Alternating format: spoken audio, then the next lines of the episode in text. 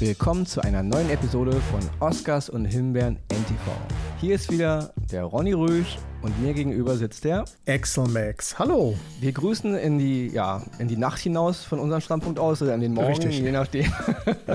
ja, ähm, ich wollte dich mal letztens eigentlich schon mal fragen, bei euch sind ja auch alle Kinos dicht, oder? Ja, leider Okay. ja. Und warst du jetzt in dem Sommer überhaupt einmal im Kino? Weil ich meine, wir klar, wir reden ja immer über Streamingdienste und so, aber wir sind ja eigentlich auch Kinogänger prä-Corona. Überhaupt nicht, nicht ein einziges Nein. Mal. Das letzte Mal, wo ich im Kino war, war tatsächlich äh, eine Woche bevor der erste Lockdown Krass, ja. äh, gekommen ist. Und Ja. das war das letzte Mal, wo ich im Kino gesessen habe. Und da weiß ich auch noch, dass da saß ich sogar alleine im Kino. Das war so eine Nachmittagsvorstellung und da war ich ganz alleine im Kino gewesen. krass. Das ist, also, ja. und bei mir ist ja auch so, ich, meine, ich bin eigentlich so jemand, der, ja, es gab Zeiten, da war ich sechsmal im Kino in der Woche, ja. Mhm. Und ich war echt nur einmal im Kino in diesem Jahr. Und das war einmal bei, bei, Krass. bei Tenet, ja, hier von Ja. Christopher Nolan. Stimmt. Ja, krass, oder? Ja, Ich absolut. mein, also das ist, äh, das ist das ein Trauerspiel, aber ist auch halt im Moment äh, wahrscheinlich nicht anders zu regeln. Wobei äh, man, man ja hört, dass viele Kinos sagen, sie könnten theoretisch jetzt auch in der aktuellen Phase es zumindest gewährleisten, dass man auch in Kino gehen könnte. Aber Regierung denke, hat entschieden. ich denke, es würde auch funktionieren. Mit einem guten Konzept für die Hygiene funktioniert es auf jeden Fall. Also deswegen, ähm, aber ja, Das primäre Problem ist ja wahrscheinlich eh die, äh, die Lüftungsanlage, aber da werden ja wohl die, vermutlich. gehe ich von aus, dass die meisten Kinos da eigentlich die Auflagen erfüllen würden. Ja. Umso ärgerlicher. Und deswegen nochmal natürlich in der Zeit hoch, hoch auf die ganzen äh, Portale, weil ich meine, wenn wir jetzt Corona gehabt hätten in den 80ern, ja, dann wären wir als Kinofans ganz schön, hätten wir auf dem Trockenen gesessen. Also da Ja, hättest das du- stimmt. ja, da gab es halt kein Internet und keine Portale und wo du rauf und runter da hätten uns ARD und ZDF unterhalten müssen und das, Ja. puh, gut, zur damaligen Zeit kann man sagen, ging es ja noch, ich sag mal, Ja, ein es Heim für Tiere oder Forst aus Waldgenau. aber- Einige meiner größten Highlights, äh, die beginnen bei ARD und ZDF. Also ich sagte so Sachen wie Kampfstein Galactica oder eine fantastische Reise oder so ein Zeug. Das ist, ähm, das habe ich zum ersten Mal da gesehen. Deswegen, auch die haben ihre, ihre, ihren Grund, warum Ronny heute ein Film- und ein Serienfan ist. Deswegen an die junge Generation, seid froh, dass ihr Netflix und Co. habt. Ja, also gerade in diesen Tagen. Ne? Ja, und bevor wir jetzt mit unseren Oscars und der Himbeere loslegen, kommt jetzt unsere erste Werbeunterbrechung. Und weil ihr wisst ja, auch ein Ronny muss mal was essen. Und ich meine, klar, ich habe nebenbei noch meinen Hausmeisterjob, aber ich brauche auch mal ein bisschen, etwas, ein bisschen, Handverdientes Geld. ja, wie nennt man das, ein bisschen noblere Butter auf mein Brot. Ja, und deswegen Richtig. kommt jetzt unser erster Commercial Break. Reklame. Bei Vodafone gibt es jetzt eine ganz neue Entertainment-Kombi. GigaTV Entertainment Max. Vodafone bietet damit eine der leistungsstärksten Kombinationen aus TV und Internet im Markt und du kannst einen Premium Lifestyle TV Samsung The Frame ohne Aufpreis dazu bekommen. Das Angebot gibt es nur für kurze Zeit. Mehr Infos dazu gibt es in der Mitte dieser Folge oder direkt unter www.vodafone.de slash gigatv-entertainment-max.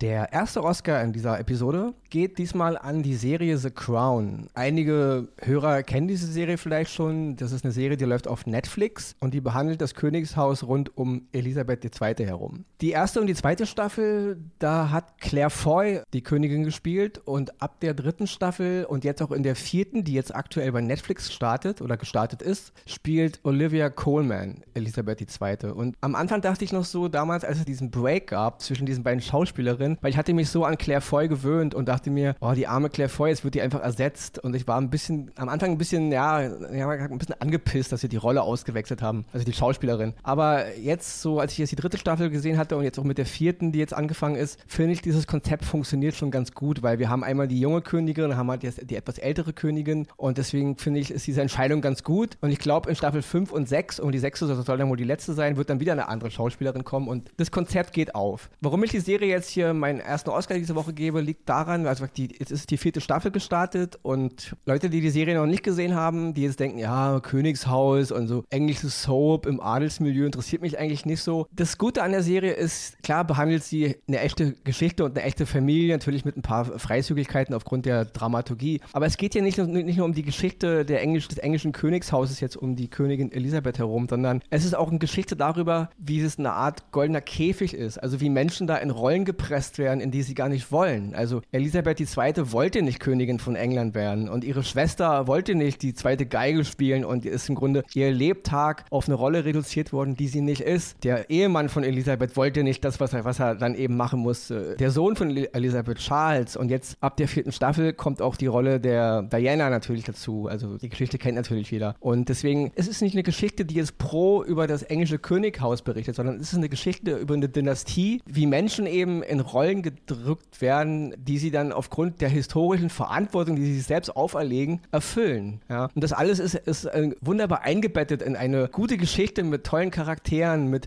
historischen, politischen Dingen, die man halt auch kennt. Und es ist eine gute Reise auch durch die Zeit. Ja? Also so von den 50er, 60er, 70er, jetzt eben die 80er. Und in der vierten Staffel kommt jetzt eben auch noch das, das Element der Margaret Thatcher hinzu. Und die wird hervorragend gespielt von Gillian Anderson, die man aus Akte X kennt. Ja? Ich bin sowieso, war da seinerzeit ein großer Akte X-Fan und bin auch ein großer äh, Fan von Anderson. Ich habe immer nicht so richtig verstanden, warum sie den Sprung auf die Kinoleinwand nicht so richtig geschafft hat. Also sie ist irgendwie dann doch irgendwie im Fernsehen hängen geblieben, in Anführungsstrichen, weil die Zeit ist heute anders als früher. Früher war ja Fernsehen immer so mehr die zweite Riege, heute ist ja eigentlich ist es auf einem Level. Aber dennoch äh, hat sie nie so richtig die große, sag ich mal, Hollywood-Filmkarriere hingelegt. So mal hier mal eine Nebenrolle und so, aber nie so richtig groß. Dennoch ist sie eine hervorragende Schauspielerin in allem, was sie gemacht hat in den letzten Jahren. Und ja, und sie spielt jetzt Marcus Hettler in der vierten Staffel, was natürlich dann ein krasses Gegengewicht für Olivia Coleman sein wird. Also das ist, weil das ist schon ein anderes, sage ich mal, ein anderes Gewicht, als es die mhm. Charaktere, mit denen sie es sonst zu tun hatte. Und ja, und deswegen mein erster Oscar diese Woche an The Crown, vierte Staffel, jetzt ganz neu gestartet. Wer sie noch nicht gesehen hat, unbedingt gucken. Es ist ein ganz tolles Porträt des Königshauses, aber auch, wie ich schon sagte, ein Porträt der englischen Geschichte aus Sicht des Königshauses und eben, ja, eine Geschichte und eine Metapher, wie Leute in Rollen gezwungen werden, in die sie eigentlich nicht rein wollen. Und das ist wirklich hervorragend dargestellt. Und ja, deswegen mein erster Oscar diese Woche an The Crown, jetzt zu sehen bei Netflix. Und damit geht meine Oscar-Staffel an Excel rüber. Ich übernehme gerne, muss aber auch gestehen, äh, die Serie ist komplett an mir vorbeigegangen. Ich hatte, als ich den Teaser jetzt für die vierte Staffel gesehen habe, dachte ich erst, oh, eine neue Serie und musste dann erschreckend feststellen, oh, Staffel 4. Hm, was ist? Und jetzt, wo du es erzählt hast, auf jeden Fall werde ich. Deswegen erwähnen wir diese Sachen hier, weil ja, man denkt immer, genau. oh, kennt doch jeder schon, siehst du? Bildungsauftrag wieder erfüllt, wunderbar. okay, ich übernehme den Z das Zepter und verteile meinen ersten Oscar und da musst du jetzt gleich aufpassen, Ronny, dass ich nicht zu lange und zu weit abhebe, weil das ist eine Serie, ich nenne sie mal den Namen, das Damen-Gambit oder den Original The Queen's Gambit es geht um Schach. Und ich also mir, als ich damit angefangen habe, dachte ich so, naja, Schach hm, kann ich persönlich überhaupt nicht, habe ich mich nie mit befasst. Aber das ist wirklich eine Serie, die stelle ich, nachdem ich sie jetzt zu Ende geguckt habe, für mich persönlich auf ein Level mit The Breaking Bad, äh, Game of Thrones und wie sie alle heißen. Das ist natürlich die, ein Level jetzt. Ist ein Level, ja. Ist ja. aber auch, wie gesagt, auf,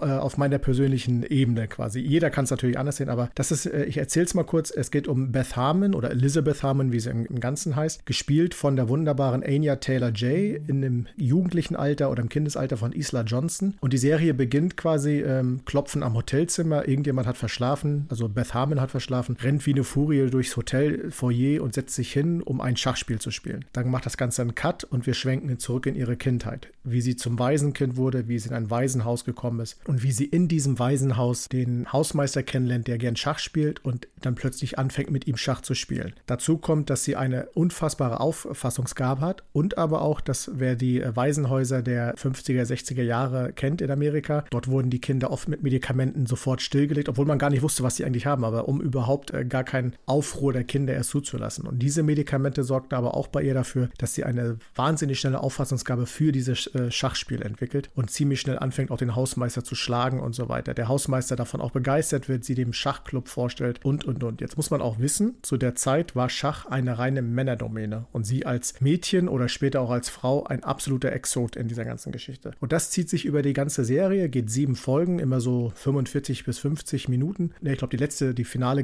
Folge ging sogar über eine Stunde, aber zieht sich das hin. Und es wird wunderbar die Geschichte zwischen dem Kind und der, vom Kindsein bis zur Frau erzählt, wie sie äh, dieses Traumata des Waisenkindes aufgenommen hat. Am Anfang ist das bei ihr gar nicht so ein Thema. Umso älter sie wird, umso mehr fängt sie es an zu verarbeiten. und man erfährt auch, wie das Ganze passiert ist. Dann aber auch die Sucht der Medikamente, die, was ja als Kind begann, wofür sie ja gar nichts konnte und sich dann später ja im Erwachsenenalter oder im jungen Erwachsenenalter, weil wir reden mal gerade dann bis zu ihrem 21, 22. Lebensjahr, in Alkoholsucht und alles mitsteigert und dann aber auch dieses Genie, was Schach spielt und durch die Welt geht und eigentlich jeden platt macht. Natürlich gibt es den sogenannten Endgegner auch, das ist in dem Fall ein Russe, der absolute Großmeister im Schach, den sie am Ende auf jeden Fall schlagen möchte. Und diese ganze Geschichte, wie das da hinstellt, wie sie die Leute, die sie zwischendurch kennen, die Schachmeister, die sie schlägt, die dann zu, zu ihr kommen und sie weiter trainieren wollen und schnell feststellen müssen, sie können ihr gar nicht mehr das Wasser reichen und, und, und. Es ist einfach großartig erzählt. Es ist nicht pompös, es ist nicht mit viel Glamour hinterlegt, aber die Orte, an denen es spielt, in den Räumen, äh, die Art und Weise, wie die 60er Jahre damals aufgesogen wurden und verarbeitet wurden, brillant gemacht. Und die Serie hat mich gefesselt wie schon lange keine Serie mehr. Und deswegen von mir einen wirklich sehr großen und strahlenden Oscar für das Damen-Gambit. Ich kann es euch nur empfehlen, das ist eine Serie für jedermann und für die, die Schach spielen sowieso und vielleicht ist der eine oder andere da sogar bei, der dann über die Serie vielleicht auch zum Schachspielen kommt. Wichtig dabei ist, das Schachspielen ist das große Thema, aber es überlagert nicht äh, die Serie damit. Also man hat da wirklich viele Aspekte und kann da wunderbar mitfolgen, auch wenn man von Schach, so wie ich, überhaupt keine Ahnung hat. Tolle Serie, das Damen-Gambit, bei Netflix zu sehen. Klingt hervorragend und mit deiner natürlich, mit deiner, ich nenne es mal jetzt Lobhudelei, geht die ja. Serie natürlich jetzt mit Vorschusslorbeeren in Ronnys Programm. Ich ja. gucke sie mir an und ich bin gespannt. Es gibt dann Feedback von mir. Wunderbar. Ja, und dann natürlich auch ein Excel muss essen. Ja, ja auch ein Excel äh, lebt nicht von Liebe, Luft und Netflix. Und deswegen kommt jetzt hier nochmal unser zweiter Commercial Break. Reklame. Und nochmal eine kleine Unterbrechung für unseren Werbepartner Vodafone. Die neue Kombi GigaTV Entertainment Max bietet dir jetzt etwas ganz Besonderes. Bei gleichzeitigem Neuabschluss von GigaTV Cable und Red Internet und Phone bekommst du jetzt den Premium Lifestyle TV Samsung The Frame ohne Aufpreis dazu. Mehr Informationen gibt es in den Show Notes oder unter www.vodafone.de slash gigatv-entertainment-max. Ronnys zweiter Oscar diese Woche geht an den Film Les Miserables, der bei uns den unglücklichen Titel Die Wütenden bekommen hat. Ich verstehe natürlich uh. oft die deutschen Verleiher nicht, warum man den deutschen Zuschauer immer nicht zumutet, mal ein bisschen sein Gehirn anzustrengen. Ja? ja? Der Grund, warum der Regisseur oder der Drehbuchautor in dem Fall auch, also es ist ein Film aus Frankreich, der handelt in diesen Pariser Vororten, mhm. von diesen ganzen ja, Parallelgesellschaften, von diesen ganzen Kulturen, die da aufeinander prallen, von der Polizeiarbeit in diesen ganzen, ich nenne es mal jetzt in Anführungsstrichen, aber mal kurz jetzt zur heutigen Zeit, oder? Ja, also das, die Grundlage des Films äh, basiert irgendwie auf den Aufständen von 2005, die es da ah, gegeben ja, okay. hat. Alles also wo da, wo da die Unruhen ausgebrochen sind in mhm. den Pariser Vororten. Es geht halt um so eine Art Polizeieinheit, so drei Polizisten. Der eine Polizist ist da halt, äh, hat seinen ersten Tag und man will ihn so einarbeiten ins Viertel, worauf er hier so ein bisschen achten muss und mit, mit welchem Klientel er es hier zu tun hat. Und der Film handelt in derselben Gegend, in der auch der Roman von Victor Hugo Les Miserables handelt. Deswegen hat der Regisseur sich auch dazu entschlossen, entschlossen, seinen Film eben auch Les Miserables zu benennen. Und auch bei uns heißt, heißen die Verfilmungen von Victor Hugos Les Miserables Les Miserables. Also warum lasst ihr den Titel nicht einfach? Warum muss da bei uns wieder dieser Zusatz die Wütenden vorgekloppt werden? Ja, Damit man wieder den deutschen Zuschauer erklären muss, es ist nicht eine Neuverfilmung von Victor Hugos Les Miserables. Also es geht mir immer ein klein bisschen auf den Nerv, diese Bevormundung, weil man den deutschen Zuschauer irgendwie für, für doof hält. Also es kommt mir immer so ein bisschen so vor. Deswegen, der Film heißt Les Miserables, aber wer ihn finden will, er ist jetzt bei Amazon Prime drin, muss natürlich auch ein bisschen nach Die Wütenden gucken, weil so ist er bei uns mal leider genannt worden. Es gibt einen hervorragenden Film von 1995 von Mathieu Kassovitz, den kennen vielleicht einige, der hieß Hass, also La Haine im Original. Da ging es auch schon um diese Thematik, ja, also diese Jugendlichen in den Pariser Vororten und diese ganzen Kulturen, die da eben aufeinander prallen und dass die französische Regierung das überhaupt nicht in den Griff bekommt. Und der Film ist jetzt 25 Jahre alt, mein Vierteljahrhundert. Und jetzt kommt eben dieser Film und es hat sich im Grunde nichts geändert. Und auch dieser Film basiert auf Vorfällen, die nun auch schon wieder 15 Jahre her sind und es hat sich immer noch nichts geändert. Und was der Film eben hervorragend macht, ist, er zeigt uns diese Welt aus Sicht aller. Also wir sind bei den Familien, bei den Kindern, wir sind in dieser Gruppe, in diesem Kulturkreis und eben bei der Polizei. Er nimmt nicht so richtig Partei ein für eine Seite. Also er beleuchtet so ein bisschen alle Facetten und am Ende werden diese ganzen Geschichten auf einen Punkt zugesteuert, der eben wirklich, ja, der sich fast entlädt in einem Chaos. Und der Film gibt auch nicht so richtig an, beantworten. Kann er auch nicht. Der Film will einfach nur zeigen, hier läuft ganz arg was schief in dieser Gesellschaft. Und das kannst du wirklich auch dann eben auf Europa und auf die ganze Welt wieder mal ausweiten. Es sind Mikrokosmen, die dafür stehen, was in unseren modernen Gesellschaften gravierend falsch läuft. Und das macht Les Miserable in einer völlig zeigefingerlosen Art. Also du wirst in diese Welt gesogen. Es ist am Anfang sehr ruhig erzählt und man wird so an die ganzen Protagonisten herangeführt und diesen ganzen Mikrokosmos. Und am Ende, ja, steuert es eben auf das Finale zu. Und du wirst mit so einem Scheiße, so kann es nicht weitergehen Gefühl entlassen. Und das mhm. ist es eben auch, was der Film auch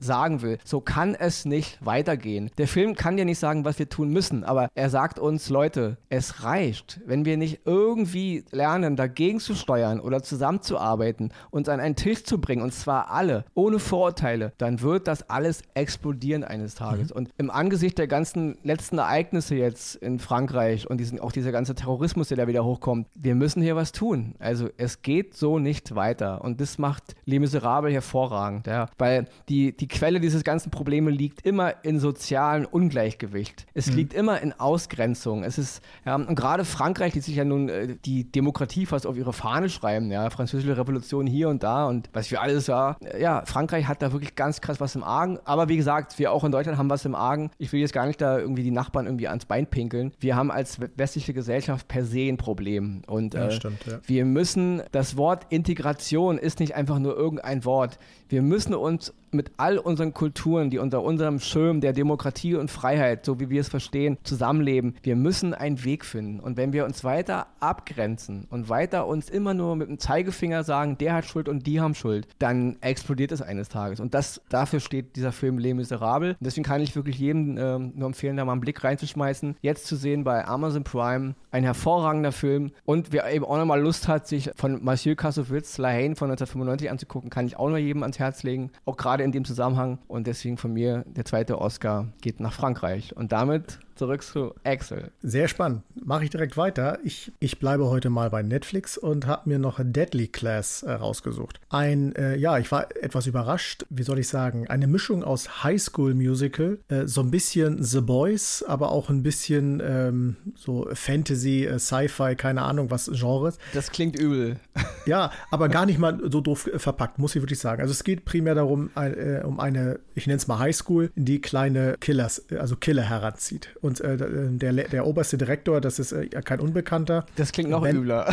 Sorry. Benedict, Benedict Wong. Jeder kennt ihn als äh, Partner von Doctor Strange. Und der ist quasi der Direktor daran. Die Serie beginnt sofort äh, mit einem äh, Zitat aus dem, aus dem Unterricht, mit, ich sag mal, Stöckchen auf die Nase, nicht auf die Finger und hast nicht gesehen. Und äh, es geht um einen obdachlosen Jugendlichen, der von den, von diesen Leuten aus dieser Highschool aufgegabelt wird, weil man ihn für einen Killer hält, weil er die Geschichte im Rücken hat, dass er angeblich in einem Waisenhaus die ganzen Waisen getötet haben soll. Und dann äh, beginnt quasi die Geschichte an seiner Highschool. Die Geschichte beginnt aber erstmal, dass er gemobbt wird. Er ist der Neue, er muss sich es einbringen, er landet bei den Außenseitern. Also alles, was wir aus Filmen wie American Pie oder sowas kennen. Nur, dass das alles Killer sind und nicht irgendwelche Highschool-Vorfuzis aus der Vorstadt von Hast nicht gesehen. Und äh, das ist ganz interessant erzählt, weil die haben wirklich eine gute Mischung von Leuten, die eigentlich fürs Brutale stehen, aber doch irgendwie noch dieses kindliche, naive in sich haben und ich sag mal auf Dinge hinarbeiten wie den Mittelabschlussball und was weiß ich, wie die das alles nennen. Und dann aber im Unterricht Hausaufgaben aufkriegen, wie stellt fürs nächste Mal ein Gift her, äh, was, äh, wenn es eingesetzt wird, eine große Reaktion nicht nur bei dem, der getötet werden soll, sondern auch die da rumstehen, hervorruft. Oder äh, geht raus, sucht euch einen raus und tötet den, der es verdient hat und liefert mir die Beweise und lasst die Spuren verschwinden. Das sind so Hausaufgaben, die man da aufkriegt. Okay. Es ist wirklich eine gute Mischung. Es hat zwischendurch leider, das ist das einzige Leider an der Serie, manchmal so Phasen, wo zu viel Geschwafel ist, wo einfach äh, zu wenig passiert und einfach auch die Dialoge teilweise völlig sinnfrei sind, um dann aber wieder zu überlagern durch entweder Brutalität eines Mordes oder einfach äh, das Erlebnis einer, einer Party in so einem Haus von irgendwelchen Eltern und sonstiges. Beispiel nur die Frage, wer hat hier an die Wand geschissen und solche Dinge. Ne? Klingt für mich wie Leone Profi trifft die Schule von Professor X aus den X-Men. Kann man so sagen, Ab, absolut richtig. Und äh, ich habe jetzt äh, noch nicht alle Folgen gesehen, aber ich bin so mittendrin und kann die Serie aber wirklich empfehlen, weil sie ein her herrlicher Zeitvertreib ist und einfach auch mal was anderes. Äh, wirklich zu dem, was man sonst so kennt. Wie gesagt, Deadly Class läuft auf Netflix, sehr zu empfehlen. Die Erstausstrahlung fand damals auf Sci-Fi statt, da haben es gar nicht so viele Leute gestehen, das war glaube ich 2019, aber die Serie hat es jetzt auch nach Netflix geschafft und das auch zu Recht. Und wie gesagt, Deadly Class. Schaut mal rein. Und ich bin gespannt, was ihr uns berichtet. Ja, und gespannt, was ich darüber berichte, wenn ich es mal angucke. Klingt auf jeden Fall strange. Und weil der Ronny letztes, letzte Woche ja äh, einen Wahnsinnspuls hatte, wegen eines Films, der mir eine Himbeere gegeben hatte, und äh, der Macher von dem Film aber. Der Produzent, wollen wir dazu sagen? Produzent, also er, er nicht der Produzent, ihn einfach nicht loslässt, weil er auch ein großer Fan von diesem Produzenten ist, übergebe ich jetzt an dich, Ronny, für ja. die Himbeere des Grauens. Bitte genau, schön. und ähm, da wir ja schon wieder zeitlich ein bisschen im Druck sind, machen wir es ganz schnell jetzt. Mir wurde letztens auf Amazon Prime ähm, eine Doku empfohlen, also so als unter den neuen Vorstellungen. Und die Doku hieß Die Geister der Titanic, im Original Ghosts of the Abyss. Und ja, kein anderer als der fulminante James Cameron war da wieder mal für verantwortlich. Die Doku ist schon ein bisschen, bisschen älter, also die hat er damals im Grunde ein paar Jahre im Zuge seines Erfolgsfilms Titanic rausgebracht. Den ich, muss ich dazu sagen, ich liebe Titanic, ja. Titanic ist für mich ein hervorragender Film, Film. Ja. und deswegen, äh, das, darum geht es gar nicht. Aber diese Doku, die er dann da eben gemacht hat und das war so eine Art, nochmal so eine Art Expedition runter zum Wrack der Titanic und ich muss sagen, diese Doku, ich fand sie einfach nur unangenehm. Wer sie schon gesehen hat, weiß vielleicht, wovon ich spreche. Wer sie gesehen hat und sie toll fand, okay, dann findet man sie eben toll. Aber ich als Cameron-Fan, als Doku-Fan und als Fan der Titanic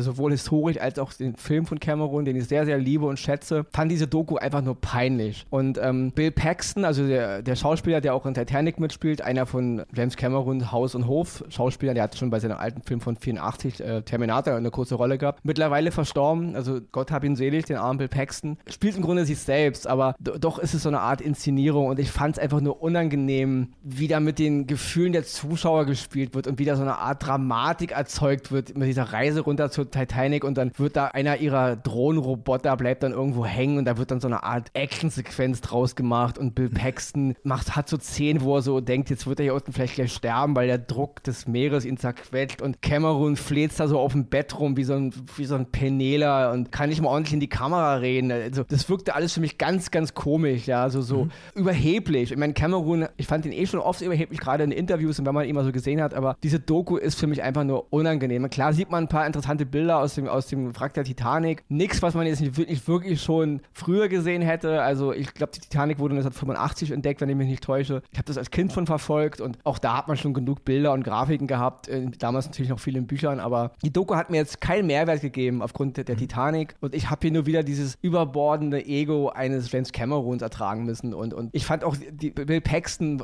komplett verloren. Er wirkte oft wie so ein Typ, der bloß nicht den großen James Cameron was abschlagen will und macht mach das mal hier so, mach das mal hier so. Fand ich sehr, sehr unangenehm. Also ich finde, ähm, ja, hat mir wirklich, ich wollte es gucken, ich wollte ich habe es leider eben nicht gesehen. Es war damals auch fürs 3D-Kino äh, produziert eigentlich. Vielleicht mag es in 3D geil rübergekommen werden, ich weiß es nicht. Aber jetzt bei Amazon Prime halt, ich habe es geguckt mit sehr viel Vorfreude und nach 30 Minuten dachte ich so, oh Leute, und es wurde immer unangenehmer. Mhm. Und wenn der große Clou dann wirklich ist, dass mein Drohnenroboter hängen bleibt, das dann so als Eckenfrequenz noch verkaufen zu wollen, so mit Animation, äh, ja, ist es für mich einfach nur peinlich. Und deswegen von mir diese Woche ganz große Himbeere an diese Doku. Ja, das ist für mich einfach der Titanic nicht würdig, eines James Cameron nicht würdig und auf keinen Fall eines Bill Paxtons würdig, den ich ja. für einen tollen Schauspieler halte. Und deswegen der arme Mann ist schon tot. Deswegen ist das kein Bashing jetzt gegen den Mann. Er musste auch nur seine Brötchen verdienen. Deswegen ist es vollkommen in Ordnung. Aber als Doku von mir die Himbeere. Ja, und da wir jetzt schon viel gelabert haben, ganz schnell zur Zusammenfassung und dann übergebe ich Axel das Schlusswort.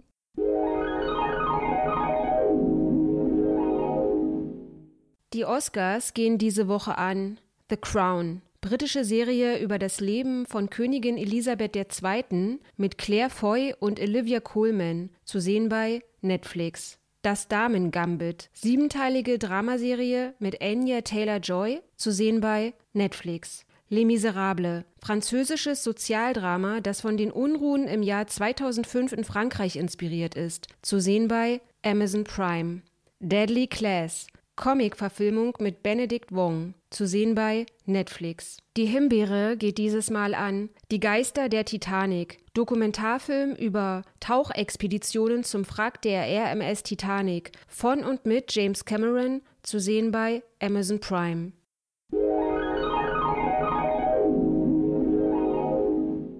Und das war es dann auch schon leider für diese Woche wieder. Was heißt leider? Ein Ende heißt auch, es kommt wieder ein Anfang. Also nächste Woche bleibt uns zu sagen, bleibt gesund, in diesen Zeiten ganz wichtig, bleibt uns treu. Und ja, wir hören uns dann wieder nächste Woche bei Oscars und Himbeeren NTV. Ronny, wolltest du was sagen? Tschüss. Tschüss.